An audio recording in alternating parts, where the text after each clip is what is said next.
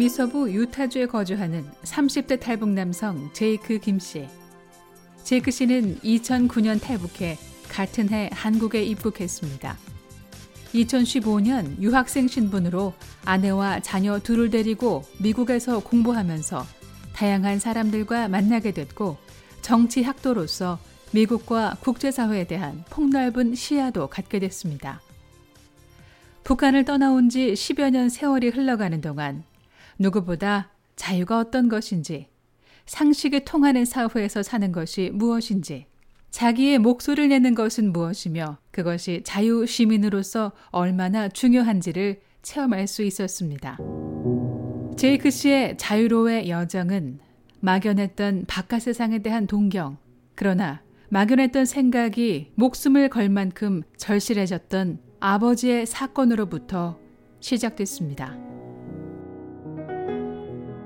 불명의 제대에 따르는 사회적인 제약 속에서 금장사, 골동품 장사로 가족들을 부양했던 아버지. 제이크 씨는 한 번도 공개하지 않았던 아버지의 이야기를 다시 이어갔습니다. 근데 북한에서는 모든 게 장사 좀 크게 하기 시작하면 계속 정부가 개입을 하고 권력이 그 용서를 안 해요. 어떤 누가 돈이 많아지기 시작하면 어느 정도 한계점에 있을 때 그걸 제지를 시키거든요. 음. 뭐 심지어는 죽여버리든지. 그래서 저희 아빠가 그 비즈니스 관계로 해서 감옥에를 감옥에 이제 왔다 갔다 하시면서 저희 아빠가 또 마지막에는 골동품 장사 때문에 또 감옥에 가셨어요. 아, 저희 아빠가 거의 한 1년을 그 구류장에 있었는데 원래 구류장에 9개월 이상 더 있을 수가 없게 없거든요. 3 3개월씩 3번 연장을 할 수 있어요. 두 번도 연장을 할 수 있어요. 그래서 9개월까지만 구류장에 있을 수 있는데 사실 그것을 넘겨서 있었어요. 왜냐하면 재판이 계속 연기가 돼가지고 재판 가면은 저희 아빠가 그걸 인정을 안 하신 거예요. 왜냐면 이건 그냥 고문에 의해서 내가 허위자백한 거다. 감옥 생활을 하는 동안 아버지는 심한 고문을 당했고 체중이 30kg 줄어들 만큼 육체적인 학대를 받았습니다. 고통스러운 시간으로 쇠약해진 아버지. 아버지는 집으로 돌아왔습니다. 저희 아빠가 글을 굉장히 잘 써요. 진짜 음. 명필이 또 하루 종일 글 쓰는 걸 싫어하지 않고 하루 종일 쓰고 읽는 것을 읽는 것에 어떤 지치지 않아요. 저희 아빠가. 이분이 오시자마자 그냥 좀 일어나 앉을만 하니까 그때부터 글을 쓰기 시작을 한, 했는데 이걸 신서 편지 이거 이거 잘못된 음. 거다. 이거 바로 잡아 이거 문제를 바로 잡아달라. 조선노동당 중앙위원회 조직 지도부 신서 처리부 앞 해가지고 썼어요. 20페이지 정도를. 여기다가 무슨 내용을 썼냐면 저희 아빠가 감옥 안에서 당했던 인권 침해에 대해서 저희 아빠가 받았던 그 고문들. 감옥 안에서 당했던 인권 침해가 신소의 내용이었고 그 내용은 매우 상세했다고 말하는 제이크 씨. 당시 가족들은 아버지의 그런 편지가 집안에 어떤 불행을 가져올지 우려했고 모두 아버지를 말렸지만 아버지는 뜻을 굽히지 않았다고 말합니다. 편지가 배달되고 얼마 후 집으로 손님이 찾아왔습니다.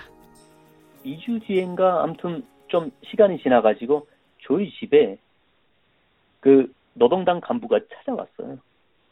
음. 그 중앙당에서 일하는 간부가. 근데 그 중앙당 간부가 무슨 차를 탔냐면 216 벤츠라고 들어보셨나요? 네.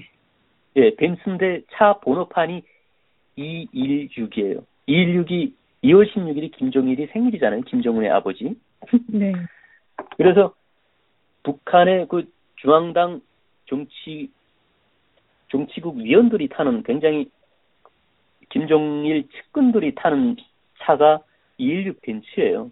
그 차는 음. 북한에서 그 누구도 세울 수 없죠. 굉장히 이제 파워 그 차 자체가 굉장히 어떤 권력의 상징이에요. 북한에서. 근데 음. 그런 차를 타는 사람이 저희 집에 찾아온 거예요.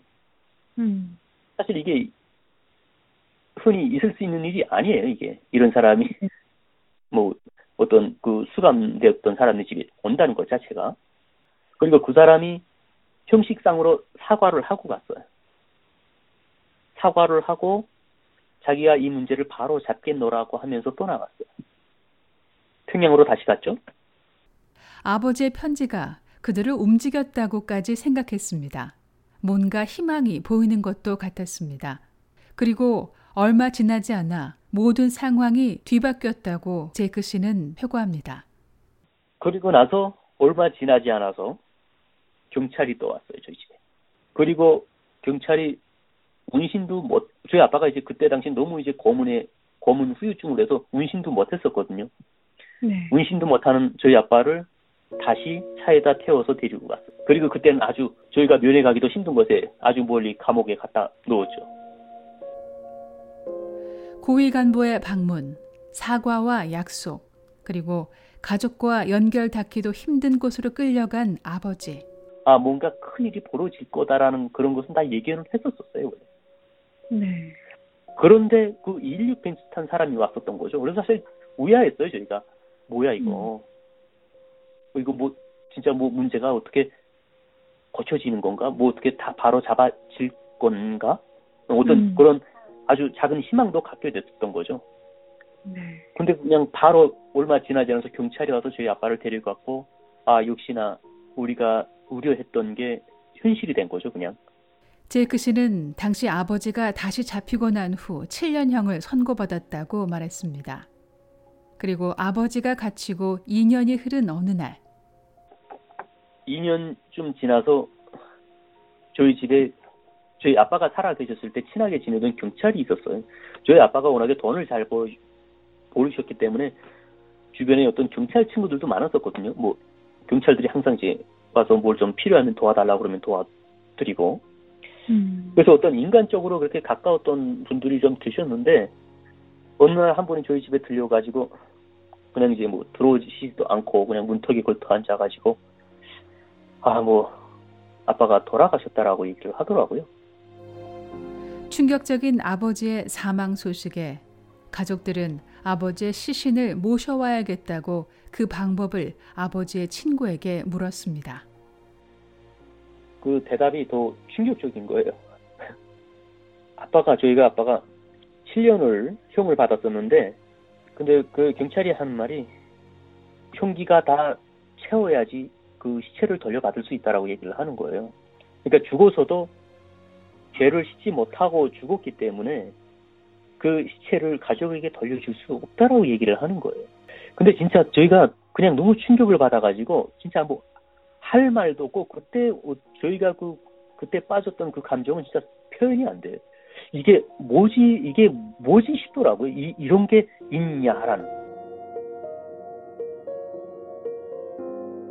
믿겨지지가 않는 거예요. 이게 한 죽은 사람이 죽었는데 죽은 사람조차도 그 흉기를 채우지 못했다고 해서 그 시체를 가족에게 돌려주지 않는다. 이건 진짜 보통의 인간의 머리에서는 나올 수 없는 그런 법이거든요, 이게. 그래서 그때, 그때 확실하게 제가 너무 바보 같아가지고요. 사실 아빠가 감옥 갔을 때까지도 어떻게나 내가 열심히 일을 해서 어떤 아빠의 죄까지 다 씻을 만큼 내가 뼈가 부서지도록 일을 해서 아빠의 죄도 씻어서 씻고 이 사회에서 잘 해보겠다라는 그런 바보 같은 생각을 했었어요. 근데 그 아빠가 돌아가시고 그 시체도 찾을 수 없다라고 그때 완전히 그때 이제 전 돌아버린 거예요. 아 이거는 지역이로구나. 이거 지금까지 내가 세뇌되었던 파라다이 그 음. 낙원이라고 이제 세뇌가 되었었던 건데 이게 더 이상 아니로구나. 이건 진짜 지역이다.